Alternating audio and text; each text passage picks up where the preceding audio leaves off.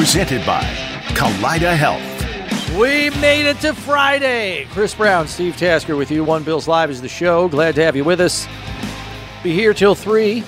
And uh, we're on the precipice of the biggest game of the regular season. The precipice. You like that word? I do That's like my that 50 word. center for the day. I'm sure Oh, you'll love- have one as you usually do. I left my. oh, You okay? I, I left my drink somewhere. Oh boy, you're a little unsettled. You're going to be okay? Some staff, attention, staff. People start running in here. I have no idea what it, where it is. scurrying around. Yeah. Yeah. Oh well. Let's go anyway. We're just push. Oh through yeah, it. yeah. Oh, push through. well, yeah. You don't really have a choice. We're doing Right. that regardless.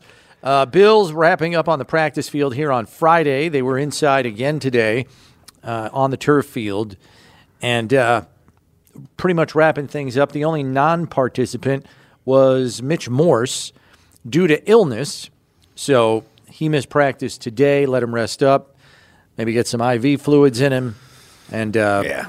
have him feeling better tomorrow and hopefully no worse for wear for the game on Sunday. No one else has been ruled out to this point for Sunday's game. Damar Hamlin, I think, would be the player most in question. Uh, had a red non contact jersey on in practice this week, but I'm not even certain he would be active on Sunday, so it, it might very well Right. be a moot point there. Meanwhile, the Dolphins side of the ledger is much, length, much lengthier in terms of questions and such. And we should tell you, Bill's practice updates are presented by LECOM, your Lake Erie College of Osteopathic Medicine. The Dolphins side of the ledger, though, lengthy. But head coach Mike McDaniel re- just addressed the media in the last hour. Here are the updates. Raheem Mostert and Jaylen Waddle will both practice on a limited basis today, and then a determination will be made on their status for the game on Sunday. McDaniel said neither player has closed the idea closed the door on the idea of playing Sunday night. Tyreek Hill um, back in the building Friday. He missed all day yesterday due to his house fire at his home. He's back in the building, expected to practice in some capacity. Determination made, uh, but I think in all likelihood he's expected to play.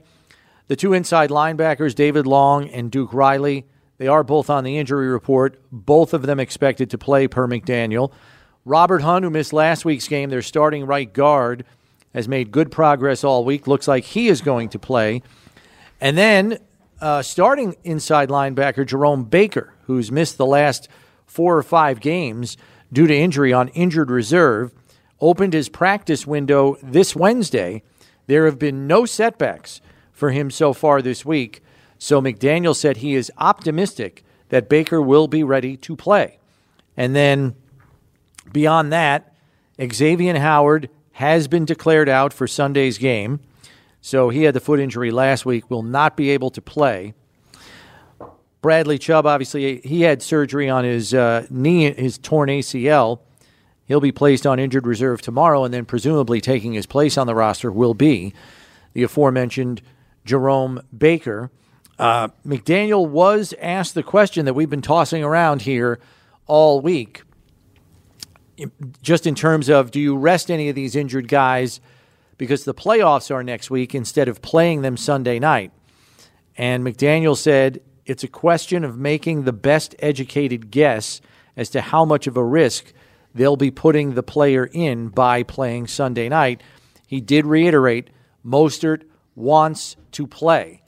Um, the general consensus from down in Miami from reporters who cover the team is that Mostert figures to be up for Sunday night's game, but that he'll take a secondary role in the backfield behind Devon Achane. So it looks like Achane is probably going to be the primary back Sunday night, while Mostert takes more of a backup role. So that's how we anticipate things going there. And we'll have a little more on Achane uh, a little bit later on in the show because he's part of our collision course segment this week. But that guy gave the Bills problems when he touched the ball in the first game. He had eight carries for 101 yards, Steve, including a 55 yard scamper and a three yard touchdown run. He is a problem. Yeah. Eight your eight carries. you kind of think like, well, what were they doing? Why didn't they give it to him 15 times? Right? Um, it's crazy. He had a really good game against Buffalo, and that guy is he's crazy fast. The one thing the Dolphins and, and you know this because looking at their stats, all these guys can scoot. We all hear about Tyreek and how he can go. Listen, Achane can really go, and so can Mostert and Jaylen Waddle. I mean, they they have a as, track team. They have as much speed as any team in the NFL maybe ever has, uh, has ever had. This is what the Raiders used to look like. They back are in the day. fast everywhere, and they're a handful for that reason. And you know these injuries, and I'll, and I'll say this too, and I, uh, they're not track guys because, well, I don't It could be. Yeah, but here's the thing: Achane ran track The at old- Texas A&M. the old story from the reason track guys some kind, sometimes struggle to play football is that football you got to play when you're ain't, you ain't, you're not right. Yeah. track guys need to be right, and the old stereotype it doesn't didn't fit everybody, but the stereotype was that track guys didn't like to play unless didn't like to run unless they were feeling perfect. You know, they need to they're just running. Well, you know, football you're never like that. So yeah, sometimes rarely. some guys sometimes struggled with that when they made that transition from being a really fast guy on the track to a, a fast guy on a football field with guys beating on them. So um, this team in Miami ain't ain't got none of those guys. These guys all go. They're they they got some dog in them, and they are really good. They, that's why they're number one in the league in offense. That's why they're a handful. That's right. Uh, the only other NFL news that was worth mentioning was James Cook's older brother, who parted ways with the Jets last week, cleared waivers, and then was signed by the Baltimore Ravens to their practice squad. So the rich get richer, so to speak. So Dalvin Cook uh, is going to be on the practice squad of the Ravens, and if they need him, they'll call him up for the playoffs. And he'll have two weeks to get ready, you know, get a handle on Baltimore's offensive system. He is And uh, he's actually playing for the same offensive coordinator that his younger brother had at Georgia, Todd Monken. So, he the, the striking resemblance between these two. Oh, my God. James and They could be twins. Oh, yeah. I mean, yeah, they look alike, and uh, so it's kind of cool to see. But you know, he's bounced around already this year, so I don't know how much tread is on that tire, but there's some good experience in that. That is the kind of signing you expect the Ravens to make. They have a long history of bringing in grizzled veteran players. So, they no longer flin- with the Jets. He's with the Ravens now. Guys like that don't flinch. And here's the other thing, uh, because I was reminded of this rule. I was just kind of combing through some stuff to see, you know, what things change with regard to rosters and stuff when you get to the postseason. Right. So during the regular season, a practice squad player can only be called up four times in the season and revert right back to the practice squad without having to put that player on waivers. Once you elevate a player, after that they have to go on your 53 man roster, and if you don't do that, they go they can go on waivers and then they can be claimed by somebody else. In the postseason, you have unlimited practice squad elevations. Unlimited. So you go all the way to the Super Bowl and play four games. Everybody can play. Yeah, everybody can get called up at any given time. It's a free flowing roster from the practice squad up to game day roster. So I thought that was worth mentioning. Um, yeah, it's and here's the other thing, Steve. I don't know what feedback you've gotten to this point. I've I've received some pretty I wouldn't overwhelming is too strong, but the majority of the feedback that I've gotten, whether it's people in the neighborhood, people at the grocery store about this game, they feel confident, which that's not a common thing with all the scar tissue that Bills fans carry around. That's There is right. a there is a level of confidence this week in particular, and I guess it has to do with the past history and even the recent history uh, of the Bills beating this Dolphins team. That yeah, that history's not going to last forever. And No. at any point it could end. Um, certainly, you got to feel good about the way the Bills played this team when they when this team was flying. This Miami team was flying high first month of the season, and Buffalo got them really good at home. They're a diff- for two things. One, they're a very different football team when they're playing in Miami, or the Dolphins. True. and they've got a lot of reps in this offense this year. Um, there's uh, they're a good football team. They're they're at the top of the division. They have been for. They were three games up on this club on the Bills. Yeah, just five weeks ago. Five weeks ago. Um, and I I have a hard time. Although this kind of where we were, the Bills were super confident that they were going to get it together and start winning games, and of course they have to the tune of four in a row. And the Dolphins were what two and two in that stretch. Yes. There you go. Um, So now it's. I don't know that I would call the Bills flying high right now. They've Right. been grinding out wins. They- so I don't think they're flying high like the Dolphins were the last time these two teams met. Well, the Bills were well. The Bills were flying high when they met the Dolphins the first time. They Yeah. but they had played the Raiders and the Commanders too. So there's a little something in that as well. Yes. You know, they beat the Raiders 38-10, they beat the Commanders 37-3.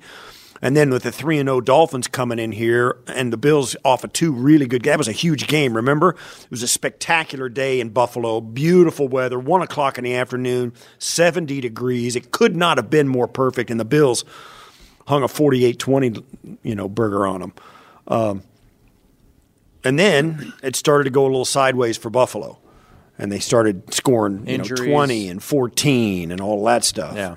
uh, the injuries hit and particularly the next week against jacksonville when they lost milano and, DaQuan. and DaQuan. a so week after losing Tre'Davious. Right. Yeah, that was an adjustment period. So you could you could chalk up all the Bills, you know, sideways in the record book, uh, the wins loss record to that if you want. You know, they changed offensive coordinators, all of that stuff. I mean, they they have been bailing water out of this thing for a minute, but now they're winning, and everybody's happy about that. It, they don't look the same offensively. Defensively, at times, they look even better. I think they look better, yeah. Offensively, it's not the team we've become accustomed to with Josh Allen and Stef Diggs in it. So that's the thing that I think a lot. That's the only thing that throws a fly in the in the ointment of winning the AFC East again easily. Right. And we always say this going into these division games. Ah, the Bills are clearly the better team. It usually doesn't matter in division games. And that's why they end up being close because their personnel knows yours, their coaching staff knows yours, and vice versa. And because there aren't many surprises, games tend to stay close in these division matchups. And I'm anticipating that here on Sunday night as well. Right. Would it be great if they run off and leave the Dolphins and bury them? Absolutely. I'm not anticipating yeah. that. No, this they're too good at home. They're too tough to beat anyway. Um, they got up on top of them in that first Well, they went toe to toe for the first Right. four Remember, this, this is the game that went. Buffalo goes, it goes down, boom, touchdown, let's go. Then the Dolphins come back, they're touchdown for them. Okay, the Bills come back, touchdown, and then the Dolphins come back, touchdown, and it's like two minutes into the second quarter, and it's 14-14, and you're thinking, dude, this is yeah. Did the defenses come to play today? Like, what, what the hell's right. going on? And then the Bills got to force a punt, and the Bills, I think, win again. Got a touchdown. I, I don't know. I can't remember exactly now, but I remember this game started out 14 14, and Yeah. it was looked like a ping pong match. so. It, Miami's got it under the hood just like Buffalo does, and whether they got Right. whether they're all healthy or not, we'll see. I Well, and, and that's the thing. It looks like some of these guys are are pretty committed to playing. Now, what version of Raheem Mostert we see will bear watching. What version of Jaylen Waddle, if he takes the field, bears watching. So, if you're Miami and I the player the then the coaching staff and all that say listen we're going to we're going to play the guys we can we're going to play as good as we can I get all that if you're the players on this Miami team bro the Bills ain't winning this division again let's go well, I think, Let's and I think that's the internal motivation. For They them. are- they are They are tired of Oh, seeing this. Bills team yeah beat them out for the division title. that's right And I think that can go a long way for a football team. yes it can You know, slay the dragon type That's, mentality. think about this the Bills were as good a team as that has been up and running for the last four years. And in one of those games, the team they put out of the playoffs the previous year came in. They're the only team that lumped them up, the Indianapolis Colts. The Bills beat them in the in the Philip Rivers Hail Mary game at the end. They beat them. And the next year, the Colts come in here and just wax the Bills. That's the only team you can think of that really did it to them, them, yeah. that stomped them. and that's the only time it's really And ever. that's 2021. That's right. Since 2020, that's the only time it's ever happened.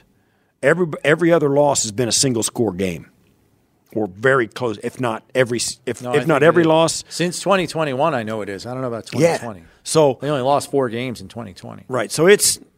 Let me. I'll just check for you real quick. But yeah, it's it's it's that kind of motivation that the Dolphins can go back and get. That you know, yeah, they the they lost the Titans 16 to 42 on a Tuesday. Oh, yeah, right. So since 2021, only one game lost by double digits. They lost. Or remember the more than one Titans? Yeah, the COVID year, 16 to 42 Well, yeah, that's in when they Tennessee. didn't know if they were playing on a Monday, a Tuesday, if then they they were going to the play. Chiefs They were going to play the, Titans Chiefs, or- and then they weren't going to play the Chiefs. They're going to play the Titans. They're going to do it on a Tuesday. They played them on a Tuesday. yeah. Seriously. So, yeah, that that's how that went. Um, yeah, so I don't. I, I'm I'm just I'm very mixed on on how this game is going to unfold. There's here's my concern. I would say this is my biggest concern about the game on Sunday night as it pertains to the Bills.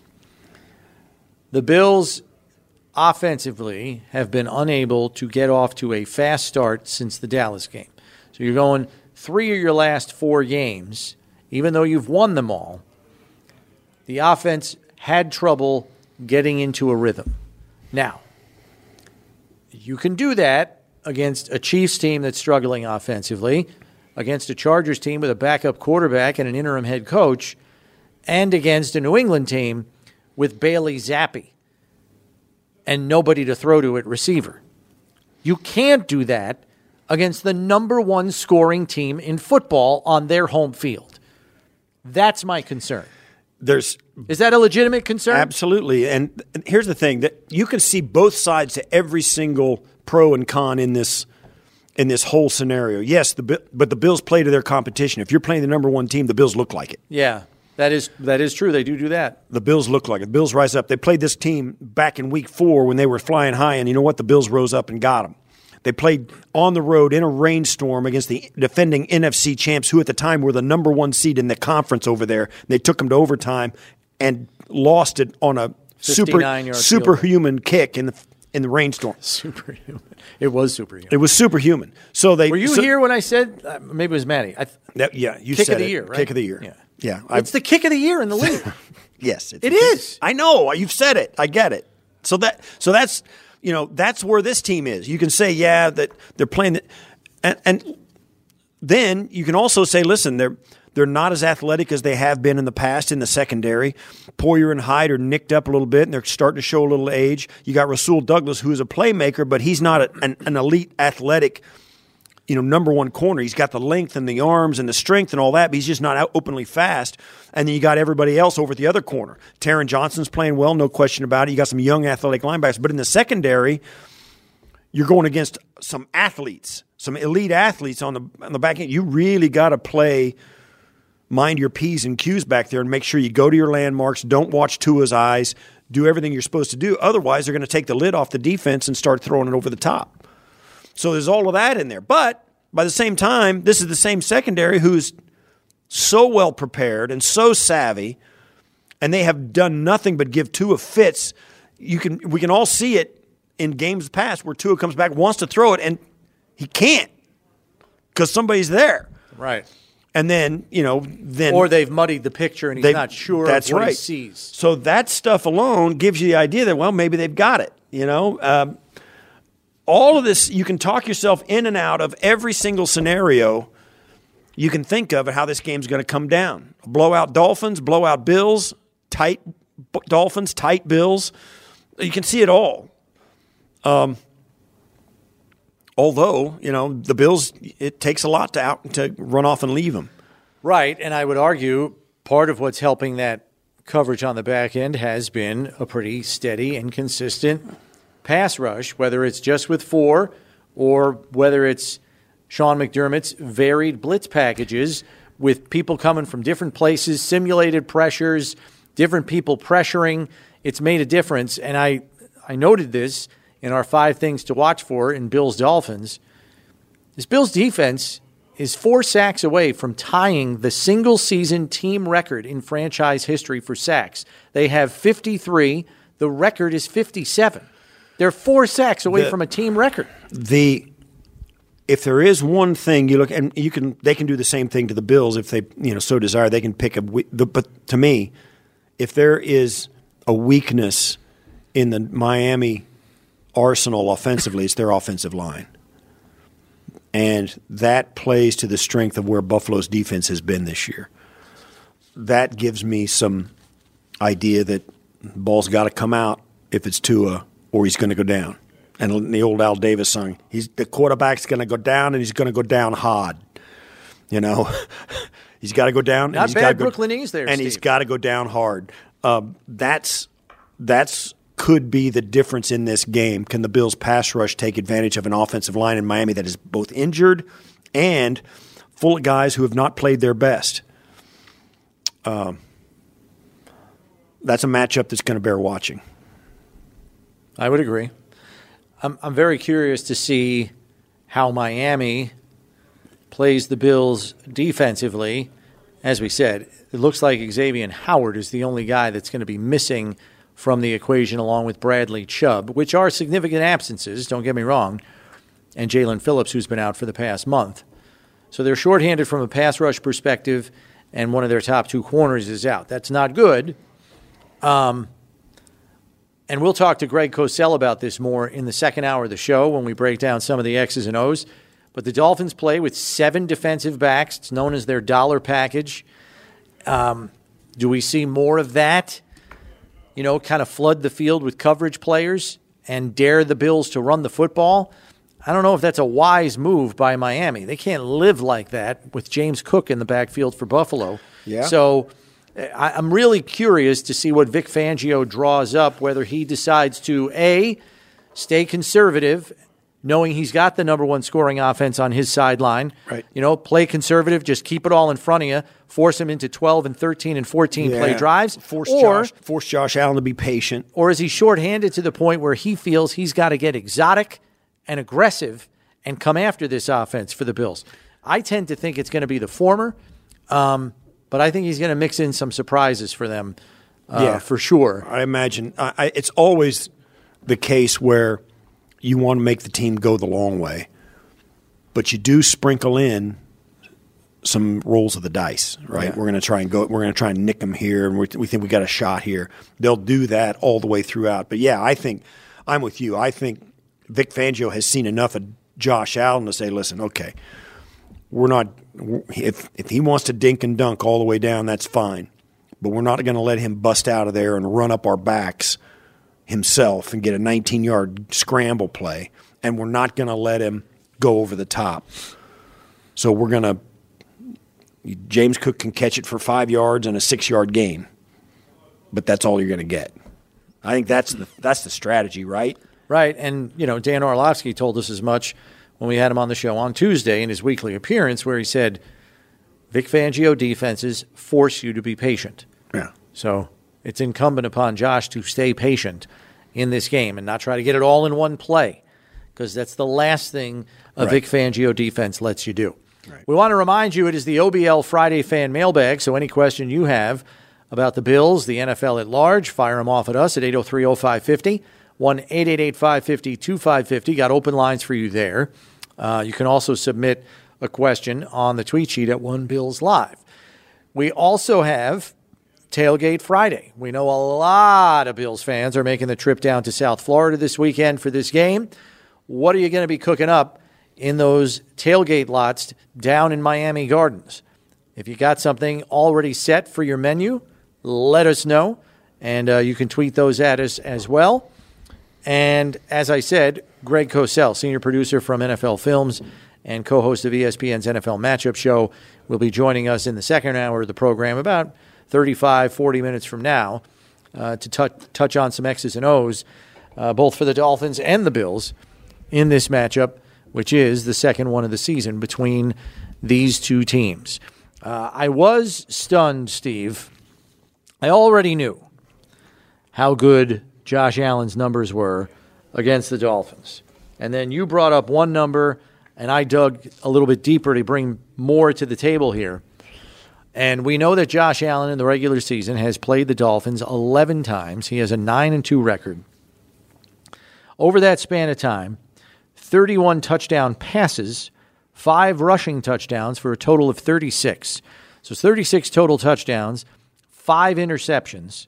He also has run for 571 yards and has a 110.8 passer rating in his regular season game career against Miami.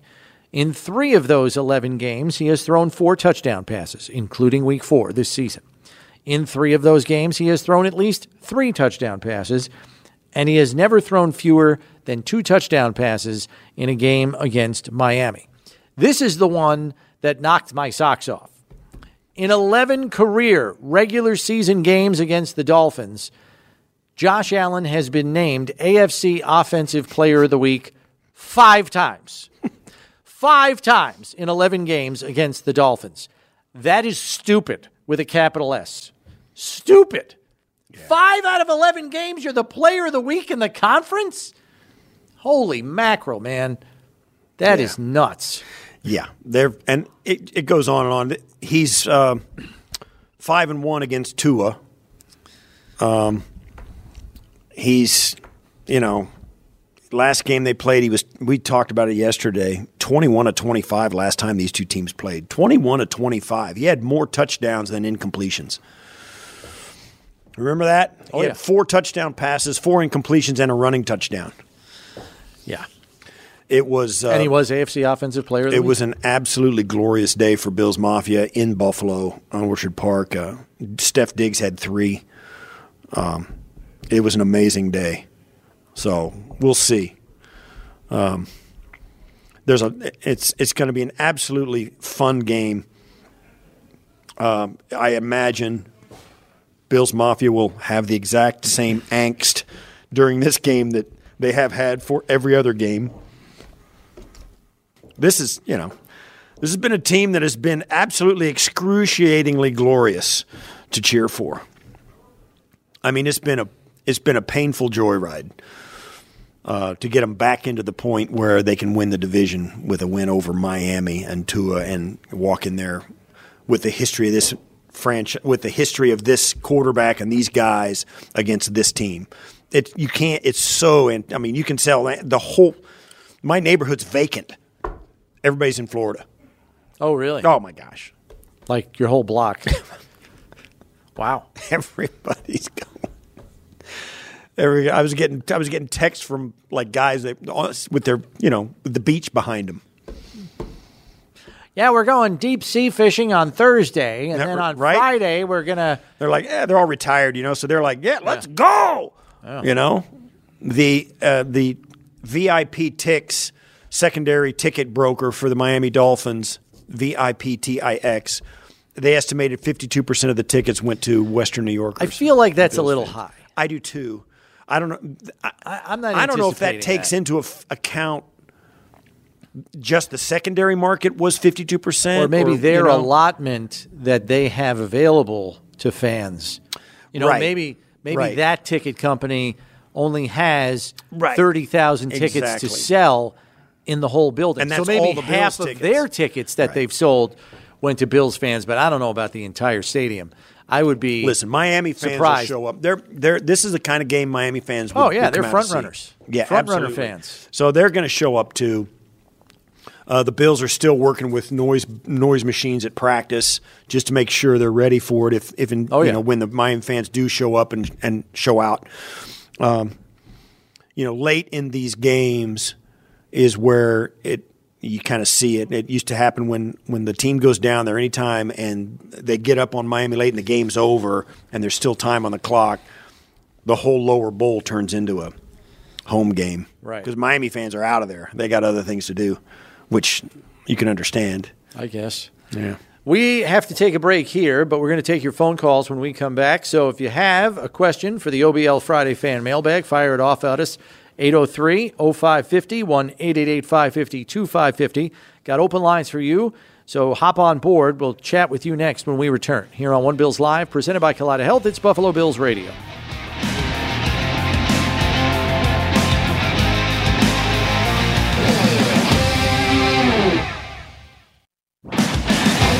All right, welcome back to One Bills Live. Chris Brown, Steve Tasker with you, and it's time now for Excuse Me, Mr. Tasker. Presented by Total Sports Enterprises, an official sports memorabilia partner of the Buffalo Bills. We solicited fans to submit their questions or their requests for a story from Steve Tasker, the Wall of Famer. Winners selected at random will receive a premium mystery box of signed items. This could be a Bruce Smith signed photo, a Stefon Diggs signed jersey, or even a signed Jim Kelly replica helmet. Rules do apply. Visit buffalobills.com slash TSE Tasker for more information. The winner this week is David, who asks, with all the talk this week about Pro Bowl rosters, what is your greatest memory about playing in the Pro Bowl? You had some good games, as I remember. Um, I'll say this. So I I get drafted by the Oilers and then end up in Buffalo. And I was, you know, as you can tell, there's a picture there. I mean, I looked 12 uh, years old, and I was, you know, just- Shoulder pads look fantastic. Right. I look like a refrigerator. But so we, you know, I played three years, and then I, I came to Buffalo midway through '86. Then '87 was a strike year, and I and I started to finally find my groove with the Bills. And uh, I, I'll, my favorite Pro Bowl moment. This is the game they're showing highlights now. The '93 game when I was MVP, and it was with Don Shula as that this coaching staff, as a matter of fact. So I'm I'm 87 happens. We finish the season. We don't go to the playoffs, right? I'm sitting in the in the meeting room, and I, uh, and I was always just a guy. I was trying to fit in, right? I wanted to make a career, have a career, be a guy that you know. You just what I think the biggest biggest thing for most guys is just earning the respect of the guys you play with and the guys you play against. Even right, you want to earn their respect. And back then, the only the only guys that people that got to vote on the Pro Bowl were the players on the teams and the coaches. Mm-hmm. The coaches counted, No had one voting. vote, and the players. So it was only the guys in the in on the field that got to see, you know, got to say who was in the Pro Bowl, right? So I'm sitting in a meeting room late in the season, 87 season, and Walt Corey, the old defensive coordinator, you know, the uh, swizzle stick guy, Yeah. he comes in, and I'm just sitting there and, uh, you know, wasn't thinking anything about it. And he comes in, he taps me on the on the, which was unusual, you know, because most guys you file in, you go sit down. He comes over and he's sitting there. I feel he's standing there, and he he taps me, and he holds his hand out and he shakes my hand, and he whispers to me, he goes, "You made the pro." He goes, "You made the Pro Bowl," which was like The furthest thing from your brain. it it was one of the happiest mo- it was one of the happiest moments of my life because I really felt validated, right? Right. Like somebody other than just You're my not a 12 year old in pads anymore. right. Somebody other than the guys I played golf with on my team liked me, right? Thought I could play, right? Of the guys on my team. I it was uh, it was I, I've never it was um, a moment for me that really, really meant something. Really, still does. Still to this day, I remember that and what it meant. And I, you know, of course, as soon as I could, I, you know, ran home, called, called the family, Mm-hmm. told them it was a big deal. It was an absolute monumentous. And the Pro Bowl was a bigger deal back then. It it was now. because of the fact the vote. Now it was like a circus. It was only it was only players and coaches that voted. Yep. And they played a real game. Like you saw some of the highlights. Oh, I mean, they yeah, were playing it's real ga- it- football. It, used to be a real football game, and uh, it was so awesome to be out there. So awesome to be out there. And you know, obviously, I you know I went that time, and then the next year I wasn't in it for like two years. Um, I wasn't in it in that was eight after the 87 season so i wasn't in it after the 88 season when we were 12 and 4 and i wasn't in it after the 89 season when we were the bickering bills and then in 90 the super bowl year uh, i got back in it and went six more times it was uh, i'll never forget that that feeling of getting named for the first time there's something in it man there's really something in it and uh, I'll, I'll never. forget- That was the most. That was one of the most memorable and most meaningful moments of my entire career, and, and maybe even my entire life. Um, being in that in that realm, in that profession, and looking like I did, you know, look, you know, like I didn't belong. You beat the odds. Yeah, very much so. And then to have then to find out that all of those guys out there somewhere in my conference in the AFC, all the all the Howie Longs and the Marcus, you know, and Marcus Allen's and the you know Dan Marinos and all those guys out there voted for me was Yeah, because your own teammates cannot vote Yeah, for you. You right. can't vote for a player on your team for the Pro Bowl. Now, Yeah. I will say that back in the old days, even before your time, you'd have two guys from one team call two guys from the other team, be like, "Hey, vote Right, for right. this guy for us, Well, and we'll vote for is- your guy yeah. for you." And one one thing there, there's always some of that, but also um, it was like I didn't vote for like the defensive end for the team. Like, our You vote for your- our special teams guys would vote for their special for the special teams guy, and the offensive line would vote for the defensive lineman and that kind of thing. So because they knew. Right, those are the guys that gave Yeah, them problems. against them every week. Right, those are the guys they were pushing against. So, uh, and the kickers and punters were, you know, you just go to the stat sheet basically and say, okay, yeah, this is the guy, and he killed us too. So that kind of thing. Yeah. Um, I, I was, I can't, I can't even put into words what it meant. I really can't. That's awesome. I can't even put into words what it meant. Um, for for me, when I when that first happened to me, it was it was a moment I I just I, I you know I can't even put it into words. It was so unbelievably off the charts. Like I never thought that would ever happen to, to me. yeah. So that's my that's my most memorable Pro Bowl moment happened before I ever played. Before you ever got there. Yeah. That's cool. So that is excuse me, Mr. Tasker. Congrats to David, who's going to get a premium mystery box of signed items, courtesy of Total Sports Enterprises. Let's go to the phones though, as the OBL Friday fan mailbag is open. And leading us off today is Kevin in Hamburg. What do you got for us, Kevin? Hey guys, how you doing? Thanks for taking my call, and hope you had a nice holiday. Yeah, thanks. We did. Um, the thing I worry about, the, I'm sure the Bills will make obviously the playoffs the way they've been playing, even though they've started off slow. But the two teams I worry the most, you always have those two teams you worry about, like last couple years. Either the Bengals or the Chiefs, mostly the Chiefs. But the two teams I worry about are both from the AFC North, and that would be Baltimore, who's rocking and rolling like crazy, and Cleveland, who's like Joe Flacco has found his I don't know fountain of youth or something. Because Cleveland has not played this good in the play or getting into the playoffs since that year Baker took them to the playoffs when he clunked the Steelers with all those turnovers. But they have been nothing but a circus. But I don't know if Flacco's found the fountain of youth or he met up with the spirit of Ponce de Leon, the guy who created it, or something. I don't know. But I worry about them because they just look like like they're so loosey goosey and and I remember when the, in 1980 when the Raiders won their Super Bowl as the first wild card team. That's the same way they felt with Plunkett. No one's expecting us to do anything. So the hell with it. Why not? You know what I mean?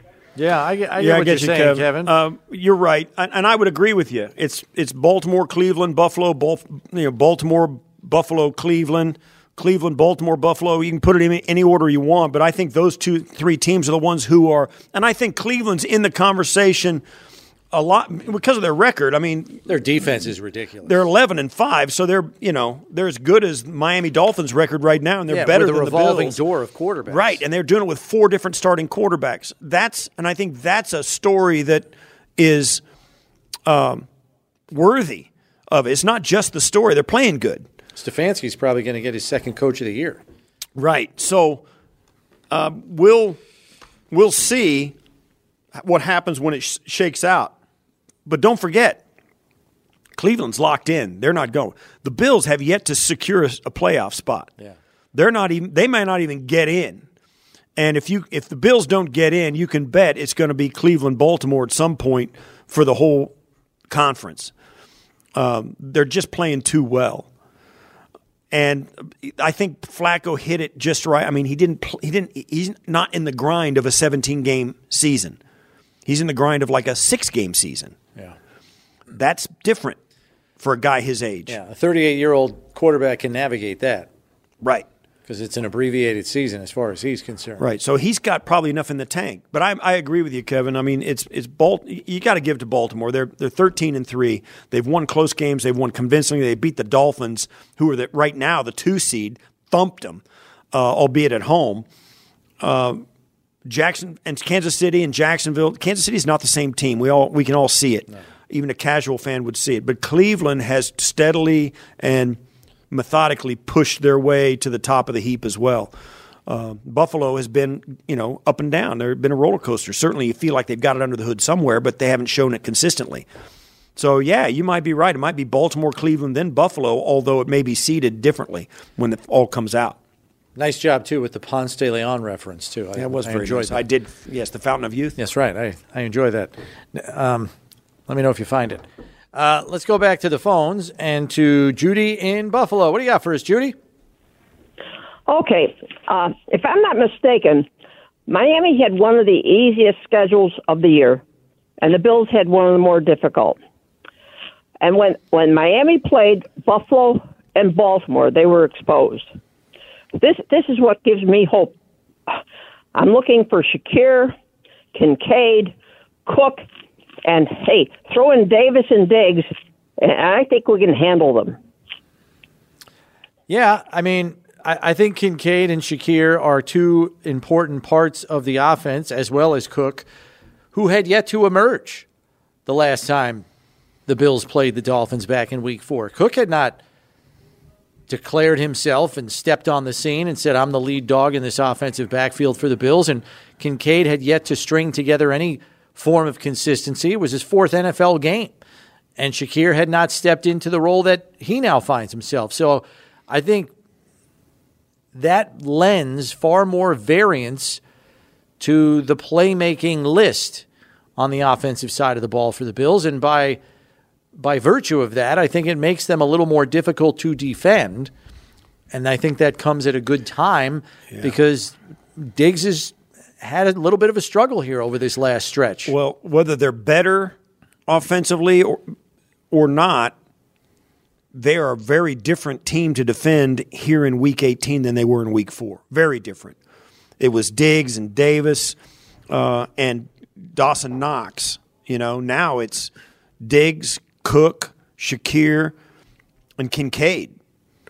It's a it's a different mix, and it, that causes a different problem. It changes the matchup. Now I don't know about the the the strength of uh, Miami's strength of victory wins on their on well, their, their strength season. of schedule is 434 winning percentage. Right. Their opponents have a total of 111 wins. That is lowest in the entire conference. Second on that list, though, is Buffalo, 117 wins. Yeah, Buffalo by their opponents because of the division. They had they they played you know You they played played, the New West. England team, They played you- the AFC West. Well, and you also played a New England team that stunk this year, Right. And a Jets team that grossly underachieved without their quarterback, Right. So that kind of compromised the yeah, so, strength. So the Buffalo's schedule, while it, it was slightly more difficult, it was almost virtually the same as the Dolphins, Yeah. except for maybe one or two games. So, uh, yeah, there's something in that, but I, I don't know. Them playing at home is going to really help them as much as it. I think it even helps them more than it helps Buffalo and Buffalo's at home. Not because the crowd's not good or whatever, but uh, Buffalo plays better on the road, so the gap is is less. You know what I'm saying? Oh, I know. Buffalo's good on the road. They're pretty good on the road. They're I think they're at least even on the road. I think uh, four and four this year. They're three and uh, they're three and four right now. Three this will be their the eighth road game. You're Right. not, if you're not counting, if you're not counting Jacksonville, which was technically a home game. Yeah, I don't- In London, yeah. they're three and four on the road this season. right. Speaking of going on the road, the boys are headed to Miami to celebrate the last away game of the regular season. We're giving away a signed Ed Oliver helmet. Enter today at buffalobills.com slash giveaway. Break time for us. We're back to your phone calls when we return here on One Bills Live, presented by Kaleida Health. It's Buffalo Bills Radio.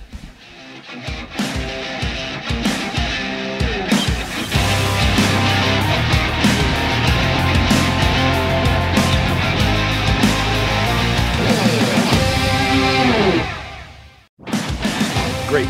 All blood donors with Connect Life in January will receive an exclusive Buffalo Bills winter hat. Connect Life has blood drives located across Western New York to make donating easy for everyone. Be part of our life saving team and donate blood with Connect Life. Visit connectlifegiveblood.org to make your appointment today. We have an update from Miami. Looks like Tyreek Hill and Jaylen Waddle, along with Raheem Mostert, all returned to practice today. Waddle ran routes and caught passes from Tua. So that is an update. Uh, he did that in individual drills. No word yet on if he's doing anything in team drills down there during Dolphins practice today. But certainly a lot more optimistic than we had been given inklings about earlier in the week. So we'll see. My my estimation, Steve, is We're go. he's probably headed towards a questionable designation, and they'll see how he feels right before game time. The- you got to think. You got to think those players are going to do everything. They Oh, they are to dying to play. They are dying to play. These, man, these are the games. You get into the. You, everybody just wants to play. You just want to make the team. You want to be good, and then all of a sudden you get on the teams like, okay, cool. Let's. How good are we? All we're really. This these kind of games are what it's all about. You had, everybody wants to play in these games. Every guy wants to play in these games. Even the guy, you know, the guys that are having horrible seasons with other teams are like sitting at home going, "Man, I wish, you know, I, wish, I want to, I want the game to mean something. Yep. I want to play it." You know, so you're sitting there and say Waddle and Hill, Tua, all those, they're all going. Eichen, Eichenberg, their players, they're all going. Man, I'm, I got to get on the field. I got to get on the field for this, right? Oh, they want to put the Bills you away. got to get on the field for this. They want to put the Bills away once and for all. They are tired of them winning this division. It's three seasons running.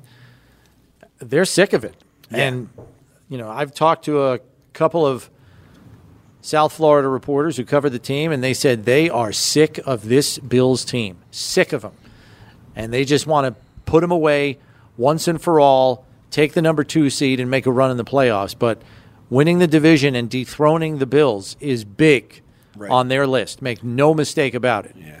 The other thing you shouldn't make a mistake about is a, and I'll quote Rudy Tomjanovich here, former NBA player and head coach of the Houston Rockets, who won back-to-back titles in the two years that Michael Jordan was out of basketball.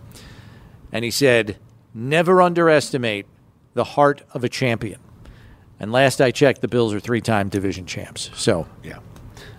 That's the other side. Think about think about this now. The Bills, they they couldn't they couldn't be in a better spot because it is all in the on the line for them.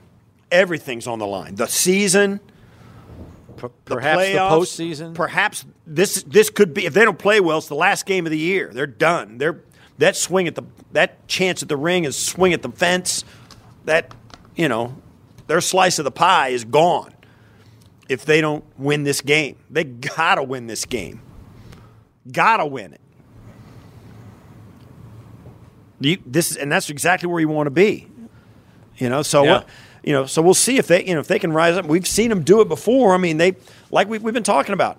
One of their criticisms has been they they play down to their competition. They play up to their competition. Listen, you got this is this is it, man. This is the, as good a competition as there is in the division. These are the guys. Yep. You've been chasing them for three months, and now you've caught them.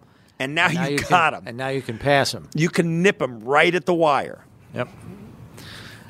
Oof, man, how fun is it going to be? I, oh, let's go. Yeah. There are some updates concerning player availability for other games that impact Buffalo's playoff status. Minkah Fitzpatrick and Elandon Roberts for the Steelers are questionable for Sunday's game against the Ravens, who are starting their backup quarterback Tyler Huntley, incidentally, along with a slew of others, because they're trying to rest their starters, having the number one seed locked up. But on the Steelers side of the ledger, Minkah Fitzpatrick, Elandon Roberts questionable. They have elevated linebacker Myles Jack and safety Eric Rowe from the practice squad. So it seems like Roberts has a better chance to play than Fitzpatrick, according to NFL Network's Ian Rapoport, but neither have been ruled out. Meanwhile, Ryan Tannehill is going to start at quarterback for the Titans. Will Levis not fit enough to play. So it could be backup against backup in that game because I haven't seen anything definitive on Trevor Lawrence as of yet. You've gotta was feel- iffy all week. If you're Tennessee, though, you got to feel good about having Ryan Tannehill ready to come in. I mean, good grief. Yeah. That guy's And just to remind everybody, the Bills need Pittsburgh or Jacksonville to lose this week.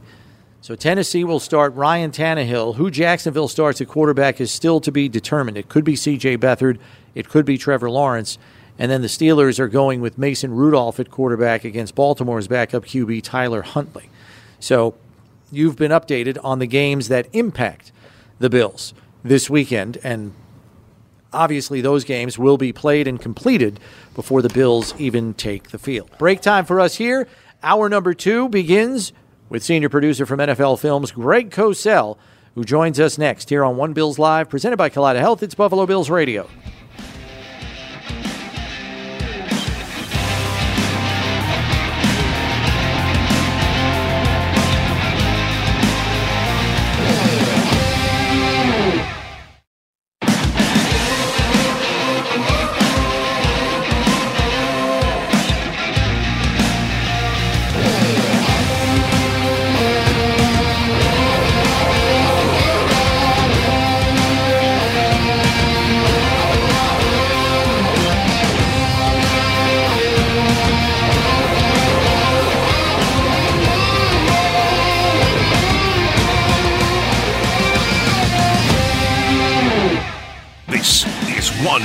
Live, presented by Kaleida Health.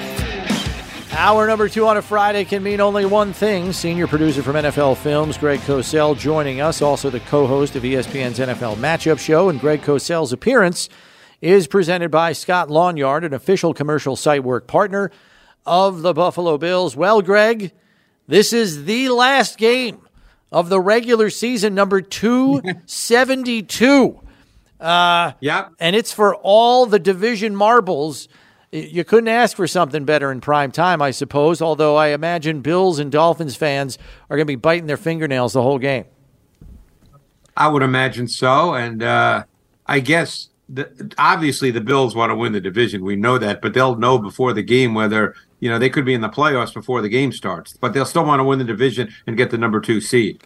Oh, absolutely. And so, same thing with the Dolphins. I mean, there's no way they're going to. I mean, they've got a lot of guys on the injury report, uh, and I think it's going to be. I think it's going to be an all hands on deck situation. They, even without a week off, playing at home for those guys is going to make all the difference in the world. One, Oh, yeah. yeah. One thing I want to ask you about in this matchup, one of the things that we maybe feel like the Bills have the edge in is the offensive the Dolphin offensive line against the Bills defensive line because you know, obviously they've got a couple of guys nicked up.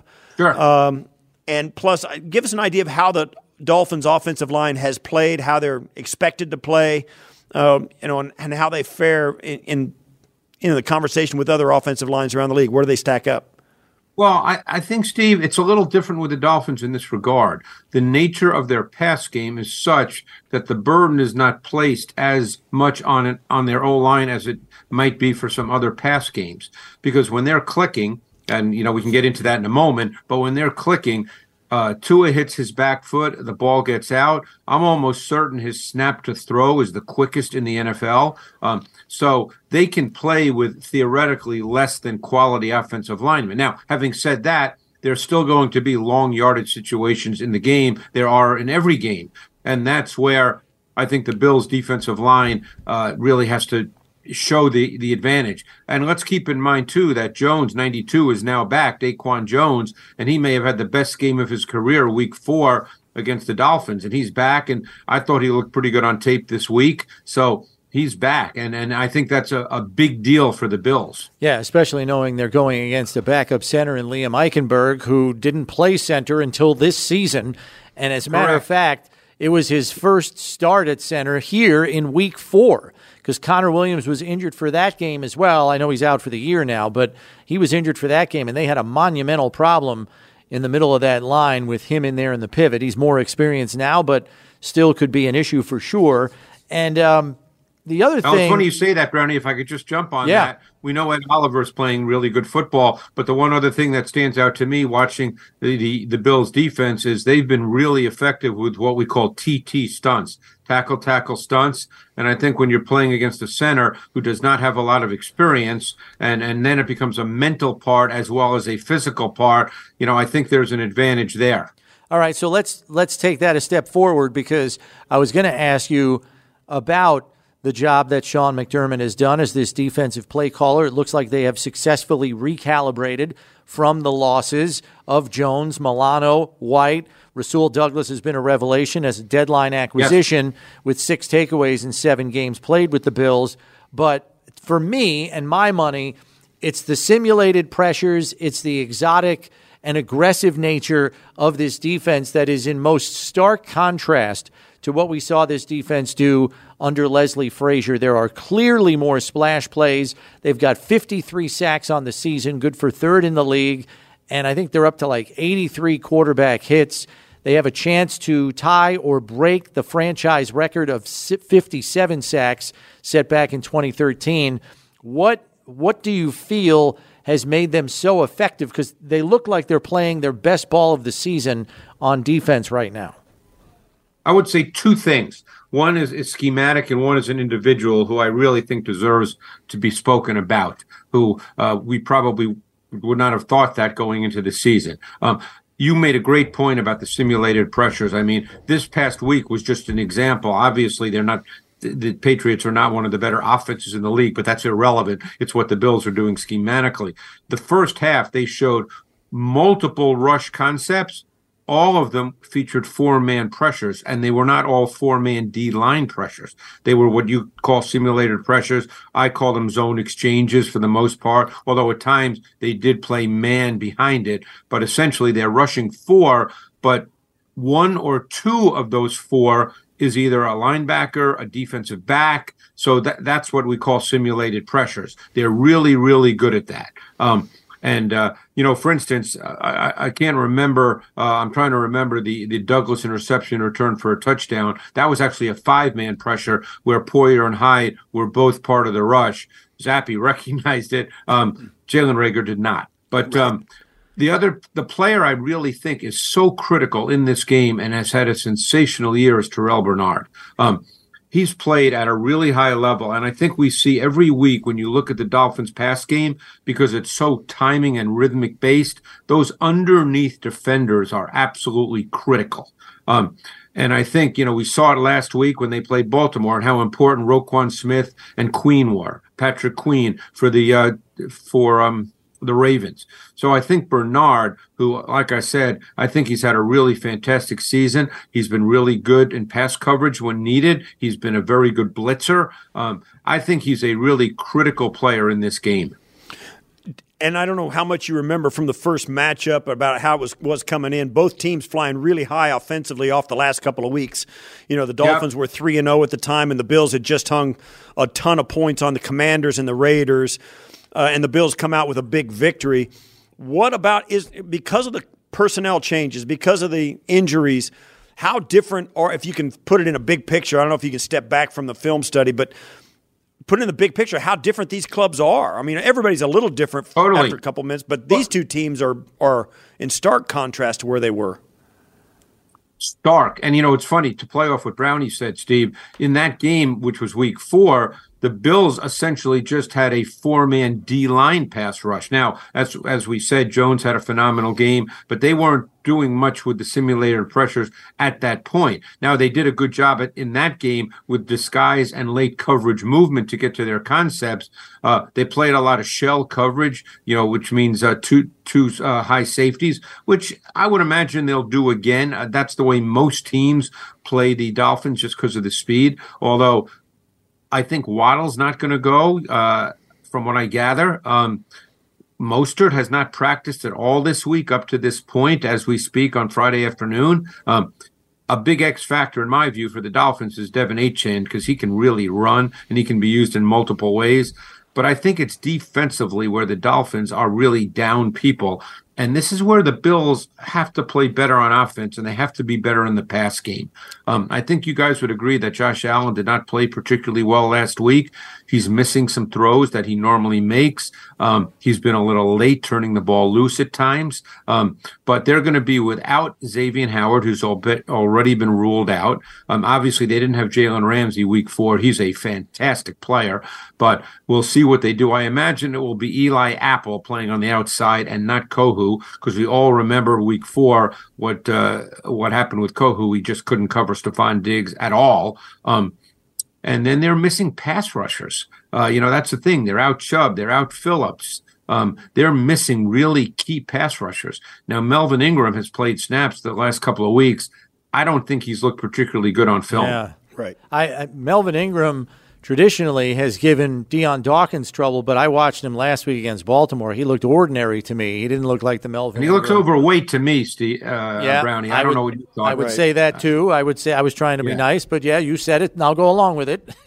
Well, I'm just looking at the film. I Yeah, mean, I'm not trying to. No, I know. I'm not trying to, you know, assassinate his character. No, I'm no, just I saying know. On film, Yes. he looked a little heavy. I get know? it. I get it. No, you're right. You're right. He was. Uh, let's. Let, I want to. You segue me into my next question. I was going to ask you about the Dolphins' defense. We know that Vic Fangio, by trade, typically takes away your easy button answers defensively and forces quarterbacks to be patient. Josh sometimes can get impatient, as we know. Um, and then there are other times where he won't take the check down and hope to make a bigger play downfield. And then the structure of the play breaks down and he's running around doing off script stuff. He did that a lot last week. What do you anticipate Fangio's approach to be, knowing he is down the pass rushers that you referenced? Do you think he sticks to his model of taking away the easy button answers and forcing a quarterback like Allen to be patient?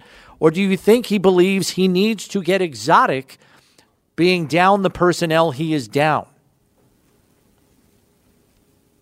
That's a great question because normally Vic is not exotic, but I tell you what, they're going to play better than they did last week, Brownie, because last week may have been the worst performance that I saw in film this year from Vic Fangio's Dolphin defense. You probably watched it. There were receivers that were running free the Yeah, entire game. Yeah. It looked it looked like they'd never seen motion before on a number of plays. So I would have to assume you're going to see some of that from the Bills. Um, you know, I, I, I think with Josh, you you we've talked about this and and it, it showed up again last week. You know, he does have a tendency to leave the pocket too early and not allow the offense and the pass game to work for him. And I think that's something he needs to continue to do better. He needs to let the pass game work for him as opposed to forcing the pass game. I mean, I'll give you a great example. I thought his best throw of the game, I mean, the 51 yarder to Kincaid obviously was a beautifully thrown ball and a great play, but I thought his best throw of the game, and you'll remember it for sure because it was actually critical. It was 27 21 at the time, was 18 yards to Shakir on second and 14 in the fourth quarter from the 10 yard line. You remember that play? Yep. Yeah. I mean, Yeah. that was a play where he actually threw the ball. It was zone coverage, and you had to throw it into a window. Okay. And you know how it is. Steve, you know this extremely well. You can't wait till the receiver gets in the window because then the backside underneath defender becomes a factor in the Right. play. And he actually turned that loose before Shakir even broke behind the underneath defender. So to me, that was his best throw of the game because that was letting the play happen, reading the coverage correctly, and making the right throw. And I think he needs to do more of that. Um, because, like I said, and it's evident on film. I'm only telling you what the film shows, guys. You know that. Um, he just leaves at times too early, and there's just there's plays left on the field that need to be made. What do you think the Bills' passing game should look like against this Miami defense? Well, you know, I, I, I think you have to go after Apple. You, He'll play outside. I'm almost positive. I think you do have to look at some one-on-one matchups on the outside. Uh, Ramsey is a phenomenal corner, uh, and Ramsey is a great zone corner. He may be as good a zone corner as there is in the league, even though many might think of him as a man-to-man player. But he hasn't done a ton of that in recent years with the Rams and this year under Vic Fangio, who's not a big believer in pure man, although he will play it on third down.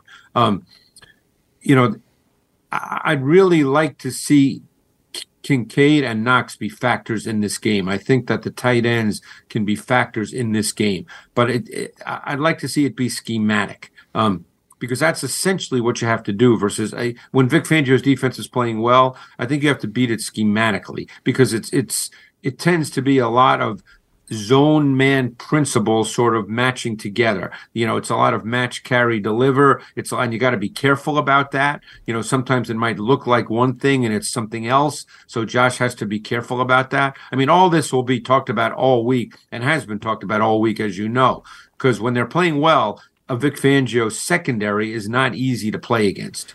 Which is why it would seem that the soft underbelly of the Miami defense is at that second level. Duke Riley got exposed Yep. last week in coverage on more Yep. than one occasion by Baltimore. Cook is, I would argue, an even more dynamic athlete than a Justice Hill.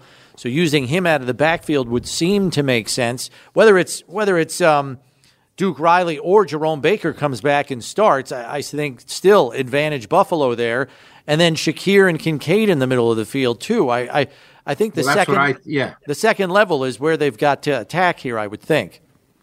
I would agree with that. I mean, look, we saw last week, uh, you know, they, they have been using Cook. Every play's not been complete. You know, we, we saw him miss a big play opportunity to Cook on the wheel versus Tavai, the linebacker, Jahlani Tavai last week late in the first quarter when Josh, you know, left it too long and out of bounds. They have used Cook as a matchup weapon. Um, even if it's zoned, because if you're going to run, you know, th- those sort of wheel routes or rail routes, whatever term you want to use, very often an underneath defender, even in zone, has to run with that. So yeah, I agree with you. I think I, I think that this game, you know, we, we know that Diggs, for whatever reason, I certainly can't speak to this. Uh, Diggs has become less of a factor in the pass game for whatever reason, but I think Kincaid has to be a factor. Um, I think that Cook has to be a factor. You know, I think there's ways to attack this defense, but I think you do need to be patient. Um, they'll take their shots, no question. I mean, look what they did last week. You know, obviously he just missed. Um, you know, he he he overthrew Diggs on what should have been a touchdown. Right. Um, you know, he's going to have to make those throws in this game. Have you noticed anything about Diggs and the way he's playing, the separation, the route running? Uh, have, have you noticed anything out of kilter about his individual play? No, and in fact, it's funny you say that because I have been looking, and I think there have been times where he's won on routes and the ball just hasn't gone to him. Now I don't know because I don't know the play call specifically. You know, I mean, I can see the, the the route, Steve, as they develop, but I don't know how they teach it. You know, and how they you know how they want it thrown based on who's primary, who's secondary. But I mean, I see many examples where he wins on routes, um, but maybe he's not in that particular progression. Yeah. And then last thing for you, Greg, from me, back to the Fangio defense, knowing that maybe the linebackers are a mismatch in coverage for them, could you see them using more of their dime and dollar personnel in obvious passing situations, knowing their pass rush may suffer, maybe put more DBs on the field so you're better in coverage? Yeah, and I, I also think that helps too uh, when Josh leaves the pocket because you have better athletes. So I, I I could easily see that for sure. Now they won't do that on second and four, but I think you know you're right. If it's third and nine, third and ten, I think you'll you'll absolutely see that. Um, yeah, it just makes sense because you just you know we don't know about Baker. I guess he's in the in the window, whatever they call that, but we don't know if he's going to play this week. Yeah, Right. McDaniel said today he has had no setbacks, so he's looking like he'll be back. I think they're they're they're speculating as to whether they'll just throw him back in the lineup or kind of Right. ease him back in, knowing he hasn't played for four weeks. The speed of the game, as you know, takes some adjustment when you're just thrown back in after a month layoff. So who's going to be there? Are there edge rushers going to be Ingram and Ogbah? I think it might be Van Ginkel and and Oh, Van and then- yeah, Van Ginkel. and then player, Ingram by and the way. Ingram Yeah. and Ogbah. I think are going to rotate. Yeah. Well, the other factor too, and I don't know what they'll do. I guess much would depend on Baker. Is we've seen Van Ginkel throughout the course of this year also play off the ball. Off the ball, Right. So we'll see what they think is their best approach in this game because you're playing a little different quarterback in Josh Allen. Because mm-hmm. obviously Josh Allen can make plays that other quarterbacks can't, and he can certainly do it second reaction movement. So you know you're just playing with a little different you know physical animal here, and that sometimes can necessitate doing some things a little bit differently. Last one for me, Greg. Um, the Bills are one of the few teams, if maybe I don't know, I haven't checked it out, maybe one of the few teams in the entire league that have played the same five guys at the offensive line, all five Yeah. spots all year. Uh, they've they've sprinkled in uh, David Andrews, David Edwards, uh, time or two, you know, for the extra offensive lineman, all of that stuff. Sure. But those five guys are gone. How have they played? Give me a, give me a kind of big picture of where they're at and where they're at now, how they've played and where they're at now. You know, I think they played pretty well. Um, you know, I think overall it's been a solid group. Um, you know, and, and, I'm giving you an honest opinion. I think they played overall better than I thought they would. I think it's been a pretty solid season. Um, I think the run game has, you know, again, they're not a running team, even though they've had running moments, but they're not a team that I think starts their offense by saying we better run the ball or we can't play offense. So overall, I think they played well. One point I would love to make, and I, it just occurred to me that I think it, it needs to be made. The Bills get into the red zone an awful lot. Okay. I think they're fourth in the league in red zone possessions, and they score when they get in the red zone. Yeah. They're second in TD pos- uh, percentage. Allen is number one.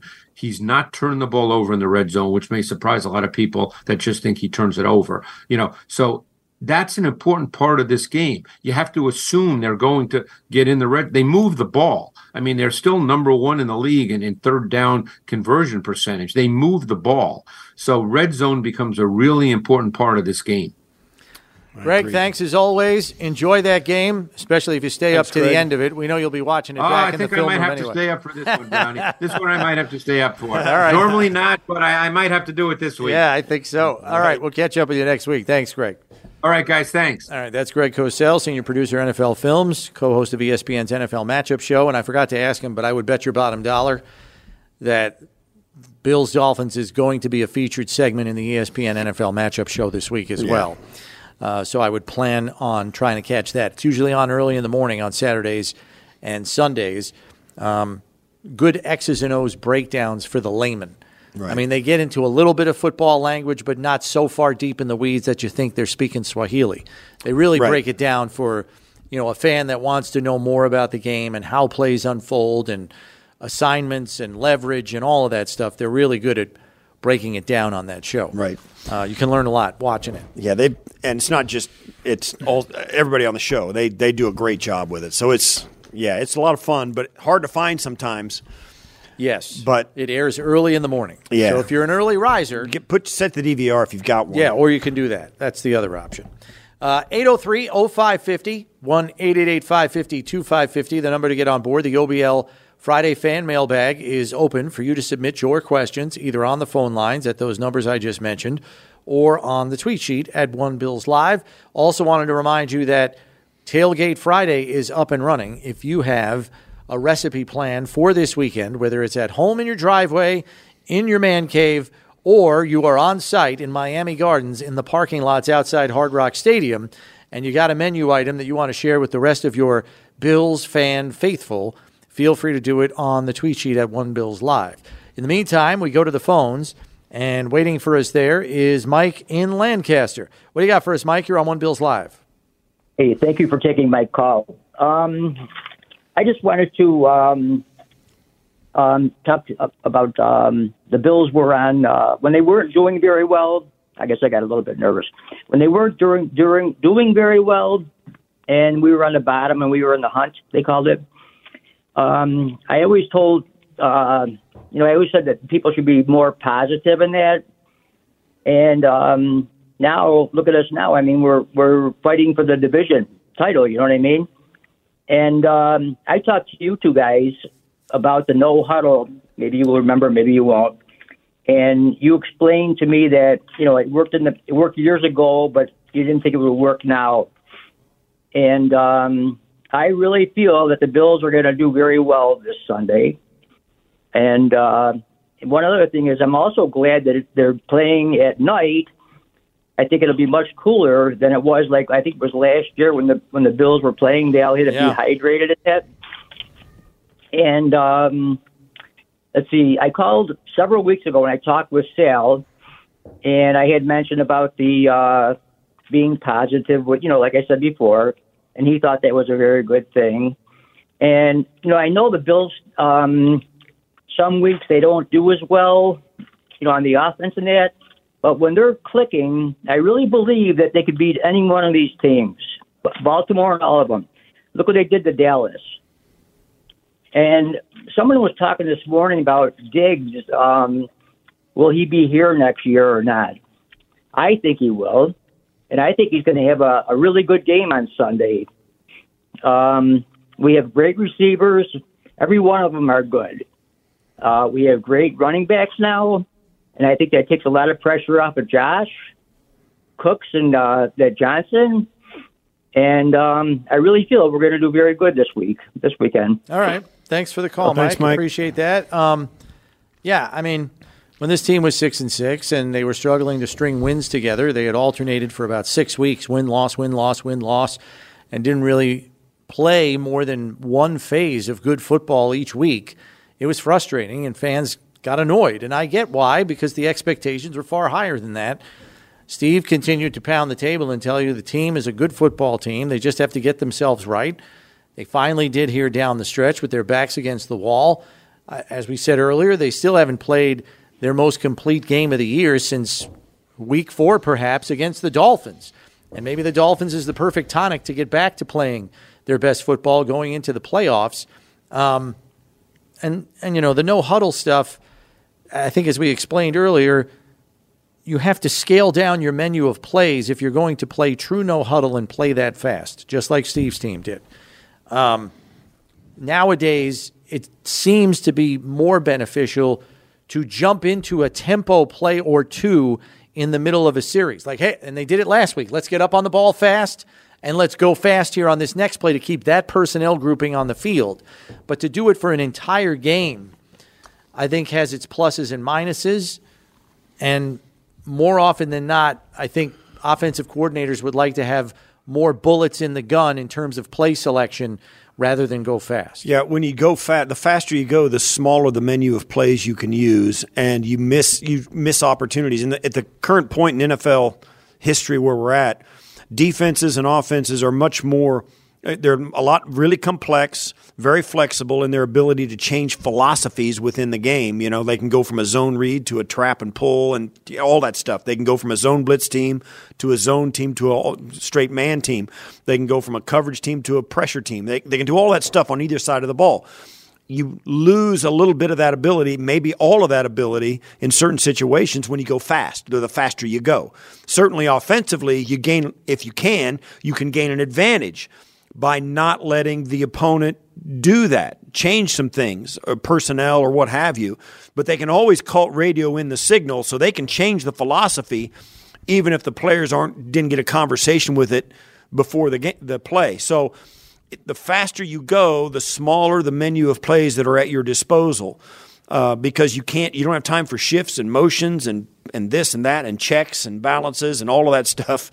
A Yeah, quarterback most coordinators would prefer to have motion these be- days too. Yes, because because you got to snap the ball if you're going to go fast. And, and now there's a different thing between getting up and doing everything at the line of scrimmage. That's a different strategy where you go up. The play caller is in the booth. He's looking at them deploy their defense, and he's watching it upstairs. And then, without until it gets to 15 seconds left on the play clock, he can talk to the quarterback live. Uh, the quarterback can't feed talk back to him, but the you know he can say, "Hey, listen, 32. Look at that. That think about. Let's go. Let's go. Whatever. Give him a formation and a shift, and the and the quarterback would know the play, kind of thing. Uh, but the faster you go,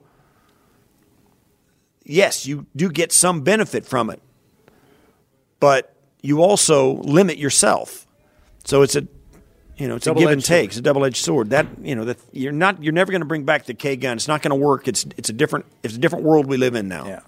Break time for us here, but your phone calls when we return. Mark in West Seneca, George on a cell, Joe in Utica, hang tight. We'll get to you when we return here on One Bills Live, presented by Kaleida Health. It's Buffalo Bills Radio.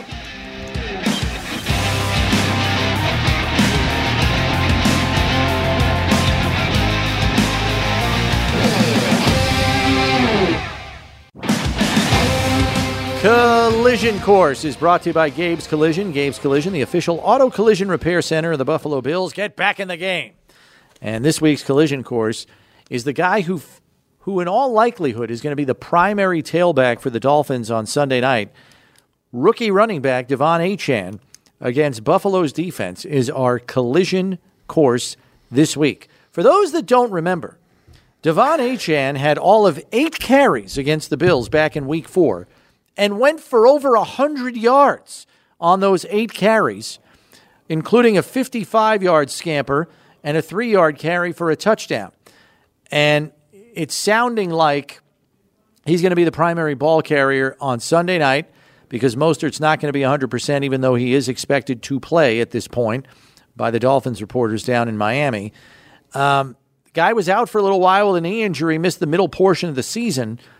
The kid is averaging eight yards a carry this season, Steve. The only reason he's not at the top of the league's leaderboard is he doesn't have enough carries to qualify. This kid has 93 carries on the season, seven have gone for touchdowns. He's a problem. Runs a 4 3 240. He looks like he runs a 4 3 240. He runs faster than Mostert. He runs really fast. And I and I think you're going to have to have a plan for him. And if he's going, he gets more, to, you know, heaven forbid he gets more than eight touches this time, right? I mean, Oh, I think he will. Um, yeah, I right? think that's a given. Um, Especially with a lot of the other skill guys hobbled. he is really dangerous. I mean, you saw him even in. We're watching highlights now of the Baltimore game. Man, he gets a step and he is really gone. He's like Tyreek, man. He looks like Tyreek. Um, some of these guys are. Some guys are really fast. And you see him, they get out there and they can really run like like a DK Metcalf. You know, he can he can really cover a lot of ground. But like Mostert and Tyreek Hill, they go from zero to a thousand miles an hour in like two steps. I mean, they're fast from the first couple of steps. It's not like they have to build up speed. So that's why they can get to the edge so fast. That's why they can get through uh, the traffic so fast. That's why they're a real, real issue because they can outrun angles. That's Yeah, really could- hard to do in the NFL. You can play the best angle you've ever played in your life defensively, and it doesn't matter against a guy like that. It just does not. Simply, simply put. So yes, Achane, Achane is a huge issue that has to be addressed for this Bills defensive game plan, and, and it's hard for them too because you don't even know because today it's becoming clearer that Mostert's may be available, may not be available, might take some. Re- you know, you don't know who you're going to get. It's a problem because you don't know you who know to you're getting for. Achane though, Right. And that's why he is our collision course, brought to you by Gabe's Collision. We pivot to Tailgate Friday, presented by Highmark Blue Cross Blue Shield, the official healthcare plan of the Buffalo Bills, to see what is on the tailgate menu this week. Whether you're down in South Florida for the game or at home cooking it up on your grill out back, I don't care if it's January. Get the job done, people. Uh, from Jason, who belongs to the Scottish Bills Mafia, Steve watching the 6 p.m. UK games, get a few hours sleep, get up at 1 a.m. UK time and watch the game with the volume turned low. Maybe have a beer or two, miss work on Monday. Big Dubs and Victory Monday is coming up. So it's just beer. Shocking for Well, the Scottish Bills. fan. At two a.m., I mean, you're not going to really, you know, break open the smoker. It's a way to start the Monday, I'll tell you that right you know, he's now. missing. He's already decided he's missing work. That's so- right. David says sushi for lunch, smash mouth football burgers, which includes buffalo sauce and blue cheese crumbles mixed in, with bacon, lettuce, barbecue, and blue cheese dressing and fries for dinner. That is right up Steve Tasker's alley. You have hit the trifecta There's of the Steve Tasker ingredient necessity list. Okay, I'm going to run them off for you. Bacon, okay, blue cheese, and buffalo sauce. That's right up Steve Tasker's alley. You could not have made or built a better burger. And you know the blue cheese dressing, the barbecue sauce, the barbecue wing sauce. I mean, Yeah. yeah, He's also making homemade hot barbecue sauce wings air fried with blue cheese for the game. You ever air fry wings, Steve? I, yeah, They're not bad. no, it, well, I mean, they're not deep it's not. fried. They're not good or bad because of the air fryer. It's everything else that goes into them. But yes, you can you can make They're great doable. wings. You They're can make great wings with an air fryer if you know how to do it. Yeah. no question about it. Bill's Mafia season says pulled pork, jalapeno poppers, and an elk rump roast. We got a hunter on the on the list here. Possibly cauliflower au gratin as well. Never done that. Nor have I ever done an elk rump roast. But who am I? never done an elk rump. No, good for him. I hope he's got a lot of people to feed because last I Isn't checked, it- elks are pretty big Elks animals. are big, right? Elk. That's a big roast. rump. How do you How do you spi- fit that in an oven? Well, yeah. How You do gotta you chop it up, I well, guess. yeah. How do you? Well, it's just a roast. It's not like the whole Yeah. rump thing. It's just a cut of meat, like a cow Yeah. roast. You know. So That's but- big. But how do you like spice and see? What do you put on a I would think similar things. like vim, venison? yeah, I would think it's a lean meat, kind of like venison is. I Yeah. would say it's probably lean, so you can't cook it for too long, Right. so otherwise you ruin it because you don't have fat to kind of soak in and all that Yeah. stuff. But that's interesting. That is the most unique one I've seen so An far: jalapeno poppers, pulled pork, and an elk rump roast. Ron says beer, lots and lots of beer. All right, ready to keep Don't it simple, Don't start too soon because it gets late early here at an eight fifteen kick. Yeah, you're right about that. Kenny says start IV sedatives about 1 p.m. LOL. Somebody's nerves are going to be frayed by 1 o'clock. Yeah. Uh, and Cheryl says we will be watching from home and eating my wife's homemade chicken wings. So I'm guessing this is the husband of Cheryl that sent that there. Um, so all right, good for you. Uh, excellent, excellent stuff. We have to get back to the phones though at 803-0550, and we go to Mark in West Seneca. What do you got for us, Mark? Uh, real quick, guys. Uh, I didn't plan on talking about this, but you're you're talking about elk. Uh, I don't know if you guys ever heard of Alga- Algonquin in Canada. I went on a canoe trip up there one when I was younger, and it we were canoeing through some tributaries, and we came around a corner uh, in a wood laden area, and lo and behold, we rolled right up on a on an elk, literally five feet away, eye to eye in waterways that were about anywhere from eight to ten foot deep. And they are huge animals, and they are not friendly. Yeah. neither neither are moose, which are up there as well. yeah, So- yeah, it was it was something to see. A uh, couple quick observations. Um, the whole thing about making the Bills methodically go down the field. To me, that could be a strategy mistake.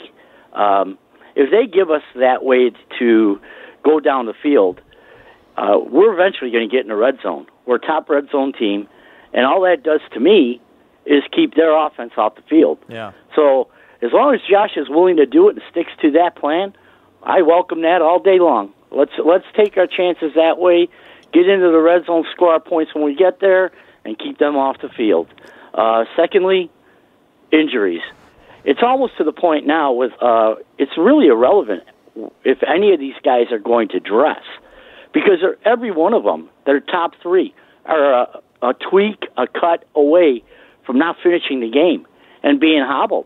I mean, just if they play, that's that's one thing. But can they get through the game? Yeah. Can they get through the game? And that's what I'm really curious to see. And if they are able to get through the game, how effective are they going to be? Basically, on one leg, one ankle, whatever they're dragging around. Yeah. And then I'm going to ask you guys one quick question. Yeah, Uh, at the risk of sounding like Mr. Sensitive hometown fan, and I don't like to always bring this up, but the national talking heads, they irritate me sometimes. And in particular, Mike Tannenbaum on ESPN. Hey. Uh, I, maybe you guys can tell me when was he actual GM of the Jets? Because he never has a good thing to say about the Bills. Yeah. He's always picking against them. Not that he should pick us, you know, pick the game what you believe, but it almost seems like he's got a grudge. And in particular, he always seems to have negative things to say about Josh. And as much as you can bring up the turnover issue, it's a fact, it's a reality. He never brings up the good stuff either, ever.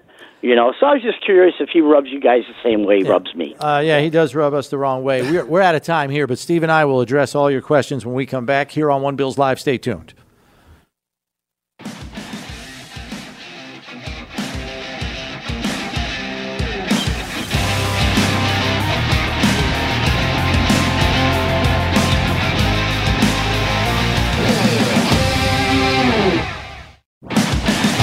Vision to Victory, presented by Atwal Eye Care. Vision to Victory has the official eye care provider of the Buffalo Bills, Atwal Eye Care. See the 716 more clearly with Atwal Eye Care, your complete eye care provider and the official eye care provider of the Buffalo Bills. Schedule a consultation at atwaleye.com to learn more about the new vision correction options available.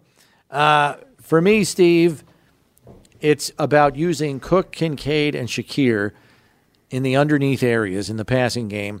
I think you can get Cook out in space. There is a chance that Fangio puts seven DBs on the field to get more athletes to cover those guys, but I think you at least exploit that early, hope it works for you, and if they're going to put lighter guys on the field, run the football. Yeah, and I don't have a problem with that either. Anytime they go seven DBs on the field, you got to run it at them, and I mean run it systematically. And then if you're going to go no huddle, that's when you do it.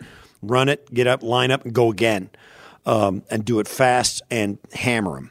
Uh, that's uh, one strategy I think that could work really well in this game. If you get the Dolphins in a light package, four down linemen and a bunch of DBs, pound the rock. Yeah. That could work. I, I'm not opposed to running Josh a little bit either and design stuff, quarterback sweep left, right, Right. something like that. Bills Friday injury report is out. The only player on the list, Mitch Morse, listed as questionable after missing practice today due to illness. Hopefully, he gets better fast and can play on Sunday night. But otherwise, they're looking pretty good. We'll be here on Monday. We'll see you at noon. Hopefully, we're talking playoffs.